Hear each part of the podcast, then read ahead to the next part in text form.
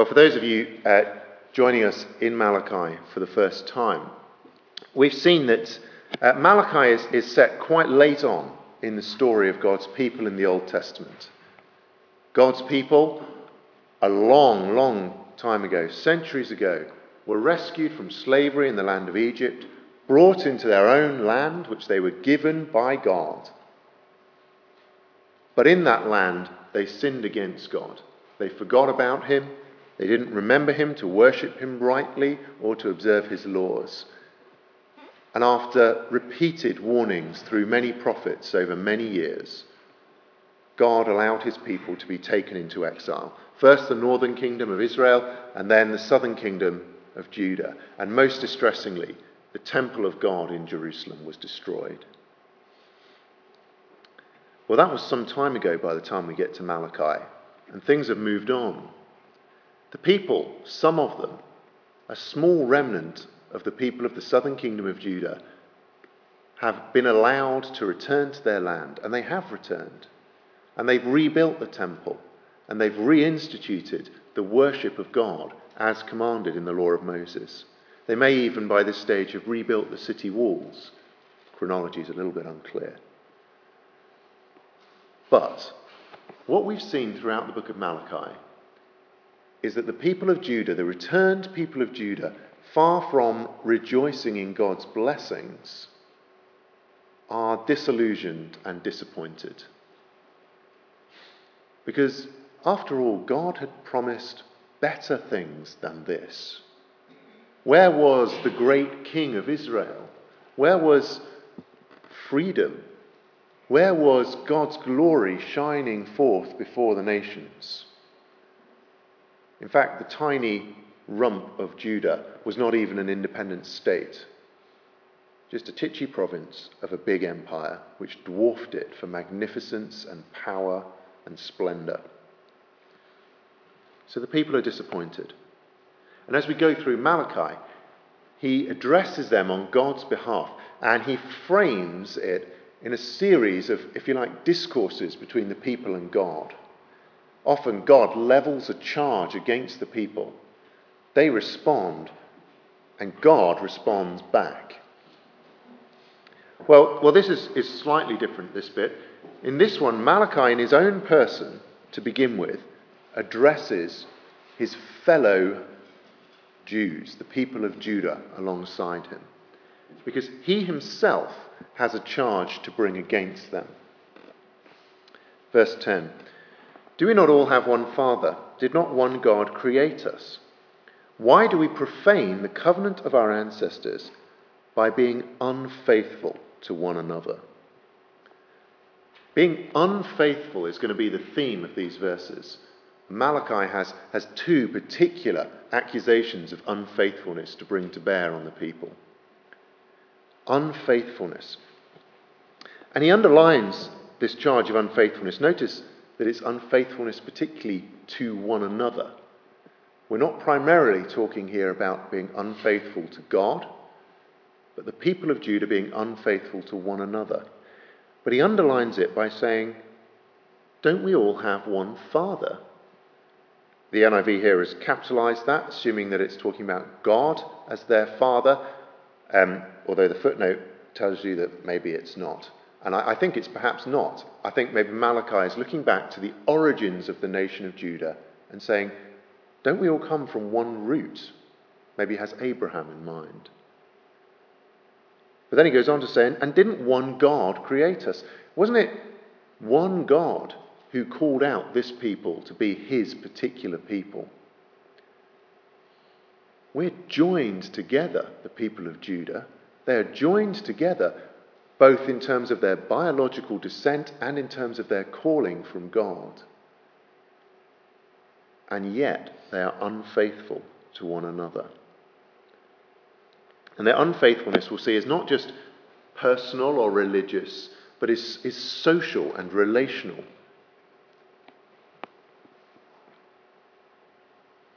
Well, I've just tried to set Malachi a little bit in its context, and you will have noticed that that context was a long time ago in a very different place. So to get what these verses are saying to us today, and I'm convinced they do have something to say to us today, what I want to do is firstly zoom, take us right back into Malachi's day and look at the two displays of unfaithfulness that he sees in Judah in his day.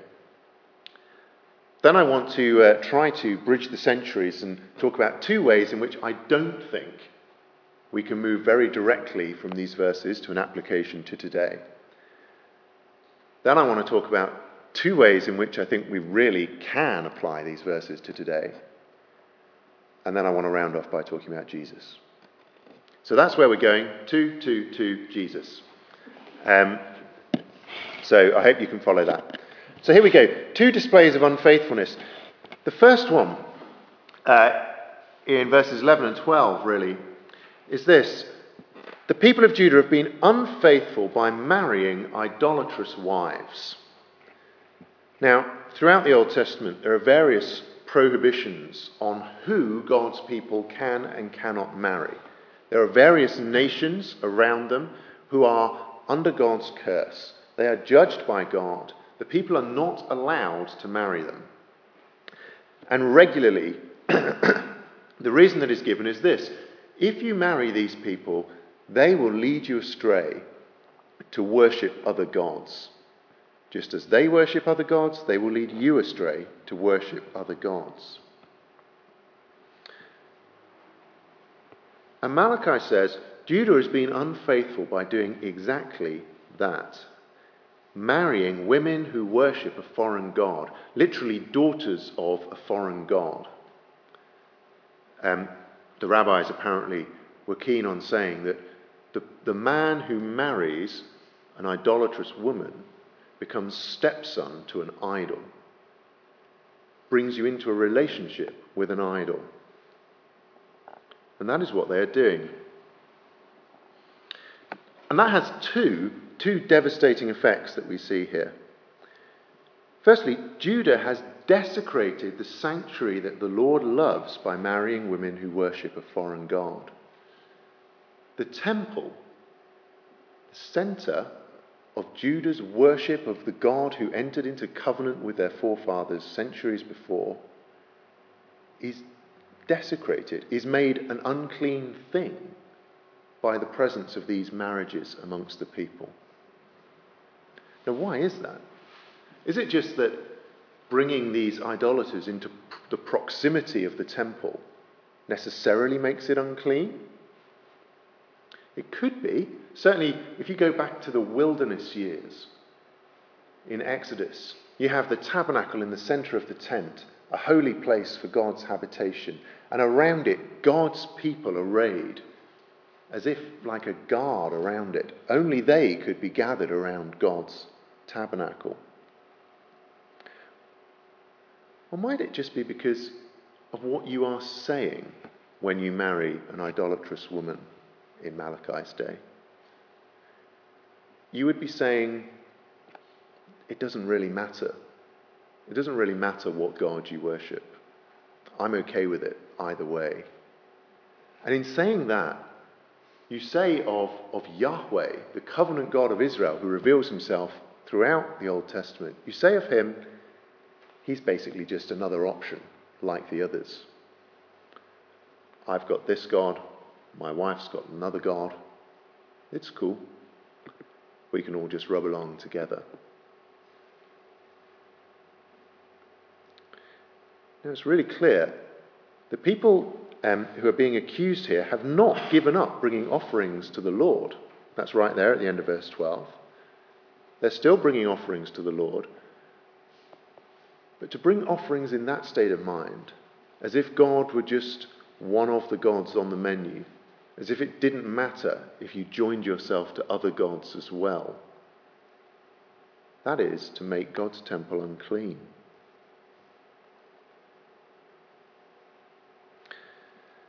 There's another thing, though, as well. Did you notice that the Lord will remove from the tents of Jacob any man who engages in such a marriage. Now, that is important. God is saying, whoever does this will no longer count as an Israelite. Their descendants will no longer be a part of the people of God. They're cut off from the covenant, cut off from the Lord. In other words, by contracting these marriages with idolatrous women, by the way, I realise it's all a bit one sided. It's nothing about contracting marriages with idolatrous men. Sorry, that's just the way it is in Malachi's day. By contracting these marriages, these people are doing everything they can, everything in their power, to destroy Judah as the distinctive people of God, to make them just another nation with just another God, whose descendants are just another people.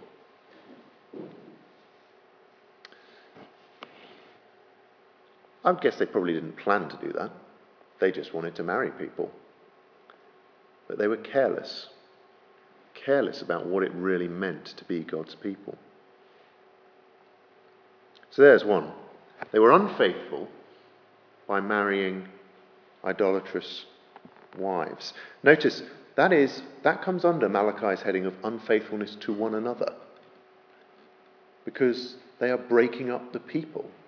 What they are doing has an impact on the people of Judah as a whole. Second thing, they're divorcing legitimate wives. The way Malachi sets this up, they flood the Lord's altar with tears, weep and wail because he no longer looks with favour on their offerings or accepts them with pleasure. Here are the people of Judah lined up before the Lord. Why does he not hear our prayers? Why are we not restored more fully? Why, they ask. And Malachi has the answer. It's because you've divorced your wives. It is because the Lord is the witness between you and the wife of your youth. You have been unfaithful to her, though she is your partner, the wife of your marriage covenant. Marriage covenant. That word covenant has just enormous weight in the Old Testament because most often it is used to describe the relationship between the God of Israel and his people. They have entered into a covenant. And by using it of marriage, Malachi puts a huge amount of weight onto that relationship. And yet you, Judah, have been unfaithful. You've put away your wives Hasn't the one God made you? You belong to Him in body and spirit. You belong to Him. How can you be unfaithful to your wife? And what does the one God seek? Godly offspring. Godly offspring. You see, by divorcing legitimate wives, the people of Judah are thwarting God's plan for marriage, which is to bring offspring into the world, to bring children into the world. They are, again, denying Judah's position as God's unique covenant partner by ignoring the implications of the covenant of marriage, and they're thwarting God's redemptive purpose through Israel. Now, throughout the Old Testament, there's a huge emphasis on offspring. And one of the reasons is that right back in Genesis 3, you have that promise of the seed who will crush the serpent's head. And so, all through the Old Testament, every child is not just, isn't it lovely that there's a new baby in the world, but is also, might it be? Hugely significant. And by divorcing their Israelite wives, these men are basically saying, I just don't want to be part of that program. I'm not interested in participating in God's purposes for this nation. Do you know what? Again, that is probably not what they intended. They just weren't getting on with their wives. Again, very one sided, sorry. But they probably just didn't see the link. They clearly took their relationship to God in some ways very seriously. There they were before his altar, weeping and asking why he hadn't answered them. They just didn't understand that there was a link between the way they took care of their covenant marital relationships and the way God saw the covenant relationship with his people. Just carelessness, I guess. But criminal carelessness. And that's the prosecution that is going on here. If you hate and divorce your wife, says the Lord, you do violence to the one you should protect.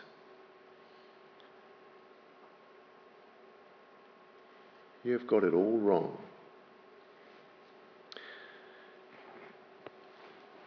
And what we see here, really, is just the further unraveling of the unique fabric of the people of God, caused by, it seems, the fact that they just don't think God is working.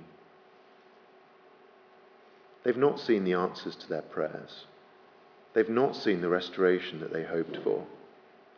And so gradually they become careless about keeping God's ways careless about maintaining themselves as his people.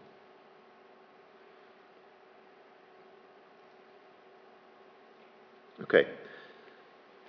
There are the two aspects of unfaithfulness that I think we see going on in Malachi. Here are a couple of things that I think we ought not to pull out of those verses and apply directly to ourselves.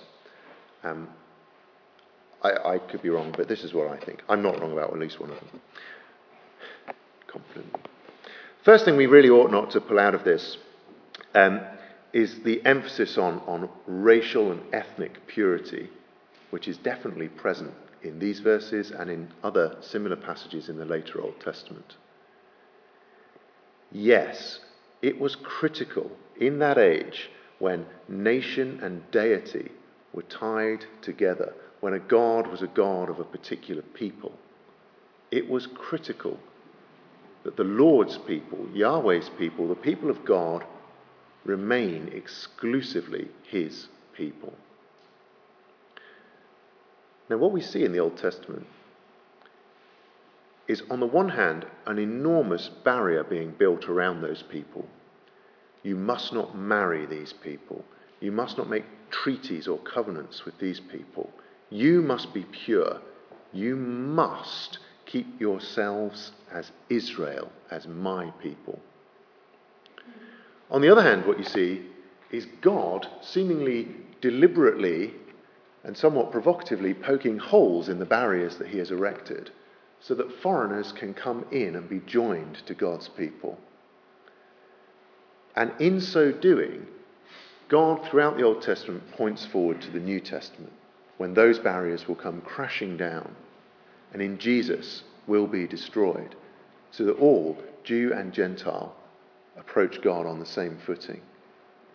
So we can't now take that emphasis on purity and apply it to ourselves. I hope we're aware of that.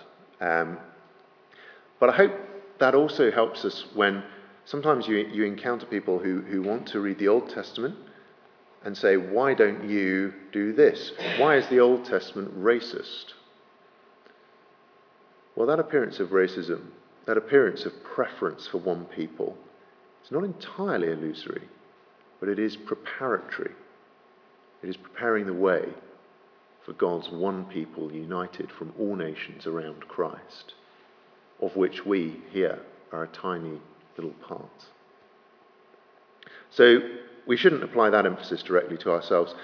Neither, I think, should we apply the emphasis on offspring and children, which is in these, in these verses.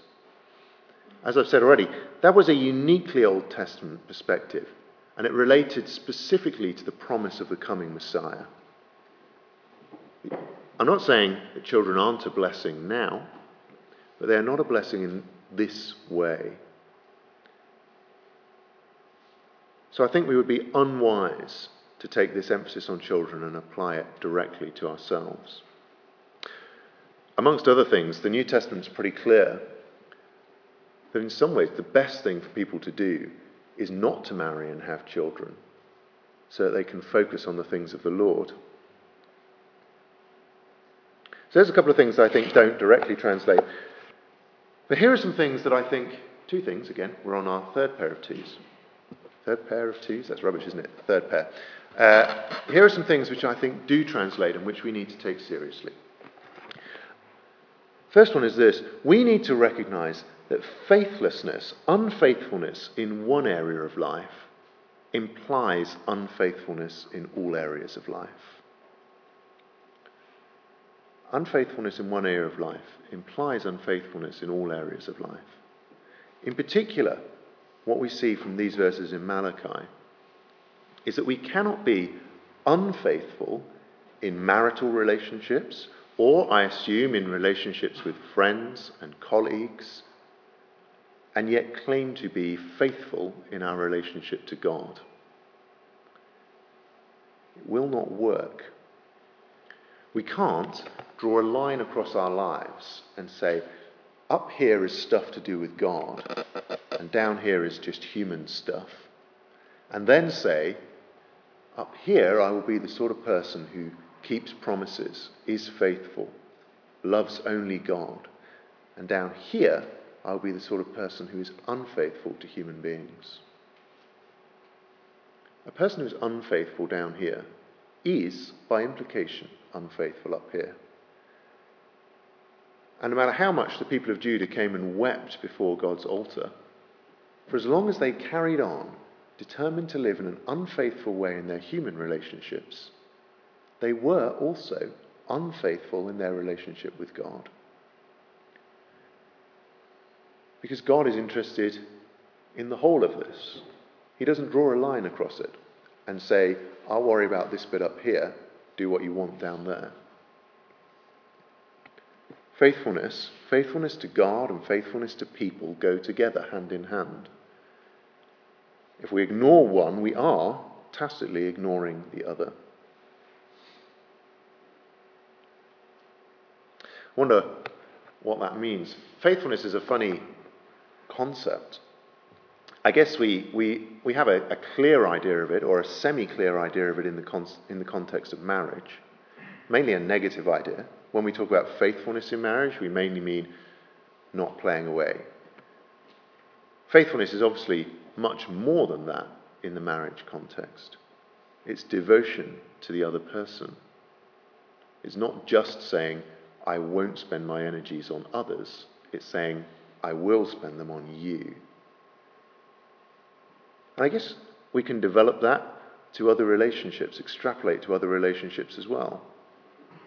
One of the things that um, strikes me is that we culturally are very poor at simple things like keeping our word. We say we'll do things, but we don't do them.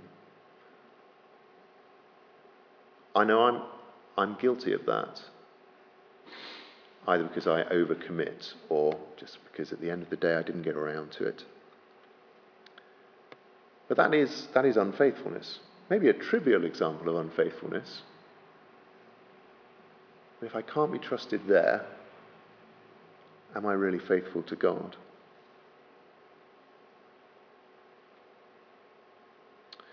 So there's, a, there's one application to us. Recognize that unfaithfulness in one area implies unfaithfulness in all areas.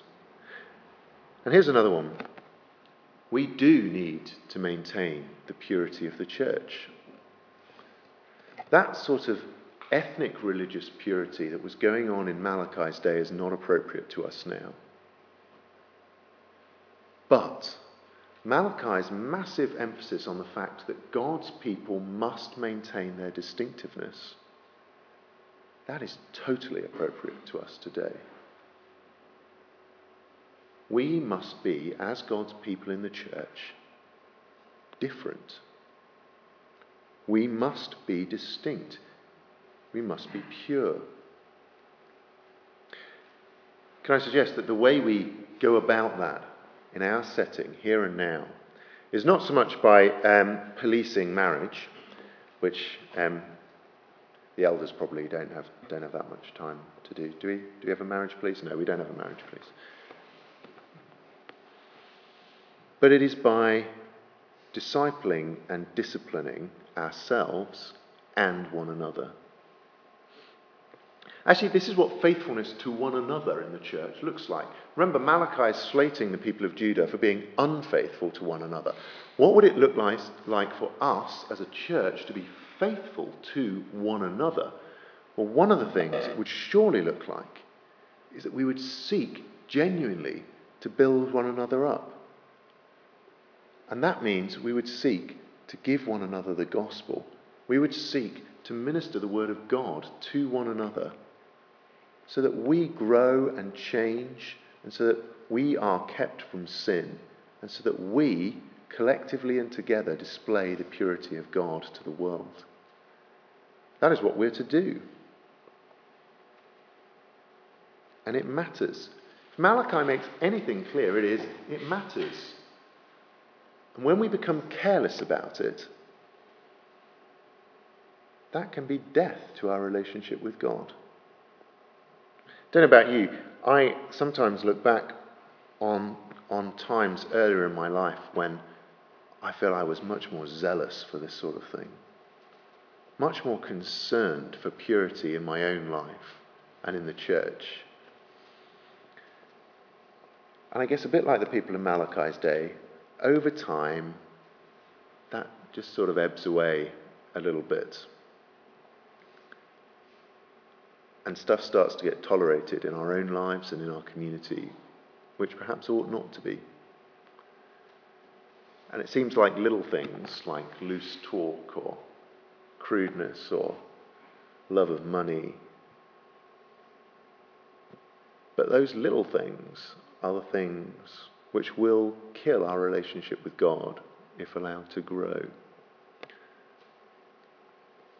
So, brothers and sisters, my appeal to you, if you're part of Magdalen Road Church here this evening, is let's be faithful to one another. And will you, in particular, be faithful to me by A, reminding me of the good news of what God has done for me in Jesus, and B, when you see me in my life departing from that good news, giving me a kick, not necessarily physically, although if that's what's required, go for it. Only be aware that if you do, I'll feel free to reciprocate.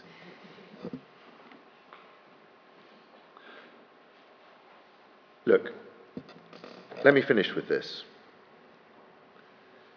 The people of Malachi's day had no idea what was going on. They thought they were seeking God. They didn't understand that God wanted more from them than just their religion or just their tears, even. He wanted faithful relationships. Because faithful relationships across the people represented faithful relationship with God. That is what they wanted. That is what God wanted, sorry. And here's us. Here's us here today and I think we are unfaithful to one another for various reasons. Because we don't care as much about purity in the church as we do about comfort and people liking us, or because we don't have the time to invest in one another's lives, or because we say we're going to do stuff and then don't do it. I think we're unfaithful to one another. And I think we're unfaithful to God. What are we going to do? When you read a passage like this in Malachi, as I was reading this just this afternoon, again, just smacks me in the face. This is, this is us. We're unfaithful. What are we going to do? I'm excited and so, so desperately pleased that we can approach this from the other side of the cross with a view of Jesus, who, unlike us, is faithful. Faithful to his people, faithful to God. With Jesus, who is faithful even unto death, who is, is faithful to us in being good to us even when we are faithless, and is faithful on our behalf representing us before God so that he sees us as his faithful people. It doesn't mean we can just carry on living in any way we like because Jesus is faithful for us. It's better than that.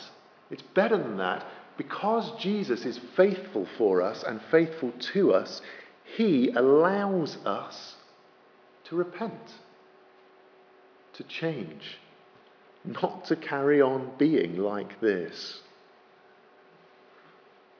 We don't have to. I think um, so often we represent repentance as um, the, the sort of the cost of following God. You know, following God is great. On the one hand, if you trust in Jesus, you get free forgiveness of sins and a relationship with God forever. That's great. The cost is, sadly, you do have to stop sinning. But it isn't like that. Wouldn't it be better? Wouldn't our lives be better if we were faithful to one another? If we genuinely loved one another and then were genuinely faithful to God and loved Him? Wouldn't that just be great? And the good news, the good news of the gospel is when Jesus died, it was not only to take away punishment for our sin, it was also to take away our sin. Because he is faithful, we too can be faithful as we trust in him, as we look to him to change us, to work in us, to bring out his character in us. So, as we come to the Lord's table, as we come to take bread and wine, we're going to be remembering just how unfaithful we have been to one another and to God. But much more than that. So much more than that that it sort of drowns it in this flood of moreness. We are going to be remembering the faithfulness of the Lord Jesus Christ, who for our sake bore the cross, his body broken and his blood shed, so that we could live. Live forgiven, live changed as He pours His Holy Spirit out on us. So, what we're going to do now is just take a few moments, maybe a couple of minutes, in silence to prepare our hearts to confess before God our failings, your faithfulness, and to ask Him for His forgiveness. Then I'm going to lead us in prayer.